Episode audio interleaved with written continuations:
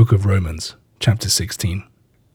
I want this letter to introduce you to Phoebe, our sister, a deaconess of the church at Cenchrea. Please give her a Christian welcome and any assistance with her work that she may need. She has herself been of great assistance to many, not excluding myself. Give my good wishes to Prisca and Aquila. They have not only worked with me for Christ Jesus, but have risked their necks to save my life. Not only I, but all the Gentile churches owe them a great debt. Give my love to the church that meets in their house. My good wishes also to dear Epaenetus, Asia's first band to be won for Christ. And of course, greet Mary, who has worked so hard for you. A warm greeting too for Andronicus and Junias, my fellow countrymen and fellow prisoners. They are outstanding men among the messengers and were Christians before I was. Another warm greeting for Ampliatus, dear Christian that he is, and also for Urbanus, who has worked with me for Christ, and dear Stachys too.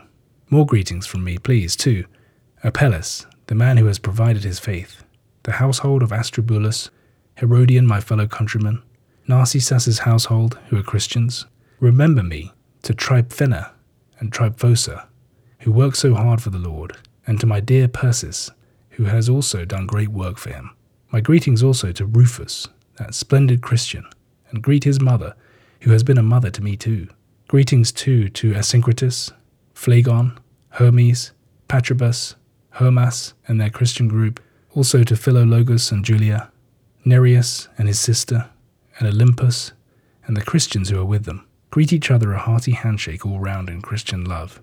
The greetings of all the churches come to you with this letter. And now I implore you, my brothers, to keep a watchful eye on those who cause trouble and make difficulties among you, in plain opposition to the teaching that you have been given, and steer clear of them.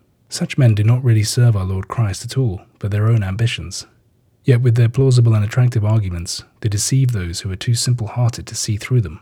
Your loyalty to the gospel is known everywhere, and that gives me great joy. I want to see you experts in good, and not even beginners in evil.